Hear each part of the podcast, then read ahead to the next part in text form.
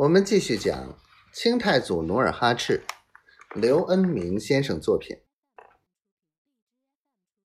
赛场上，喝彩声如雷贯耳，一个个伸出大拇指，狂呼道：“巴图鲁，巴图鲁！”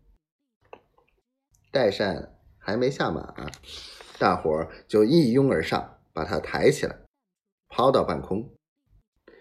正当努尔哈赤双手托着一盘烤得喷香的奶猪，为射柳优胜者发赏时，突然一个阿哈跑来禀报：叶赫部信使求见。努尔哈赤马上离开赛场，赶到内城。他回到客厅，以礼接待使臣。他坐在太师椅上。拆开叶赫部大贝勒纳林布路的来函，只见上面写着：“叶赫部大贝勒纳林布路至建州都督努尔哈赤麾下，尔处建州，我处护伦，言语相通，视同一国。今所有国土，尔多我寡，割地于我。”何如？努尔哈赤看到这里，义愤填膺，涨红着脸，将信撕得粉碎，一把扔向来使，道：“我建州疆土寸土寸金，即使拿你们大贝勒的头来换，我也不答应。”说罢，命左右侍从将来使驱逐。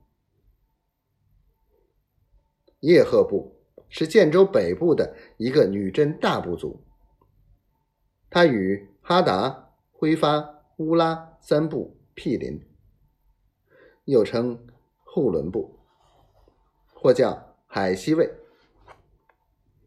叶赫部在开元以东，明朝边墙之外，其部常被明朝封为都督，在女真各部中。历来势力最强，当时明朝就利用他兵强马壮，赠金赐帛，以防卫塞外。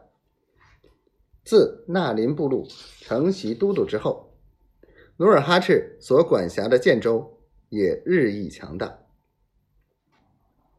这就引起纳林部落的嫉妒。一年前，他曾向李成梁表示。想趁努尔哈赤羽毛未丰之机，伺机剪除，但只是无故不好发兵。最近他听说努尔哈赤进京备受欢迎，随之辽东总兵李成梁被罢官，他心里愈加惶恐不安。于是他就与其弟布寨密谋。决定先下书恐吓努尔哈赤，然后借机发兵。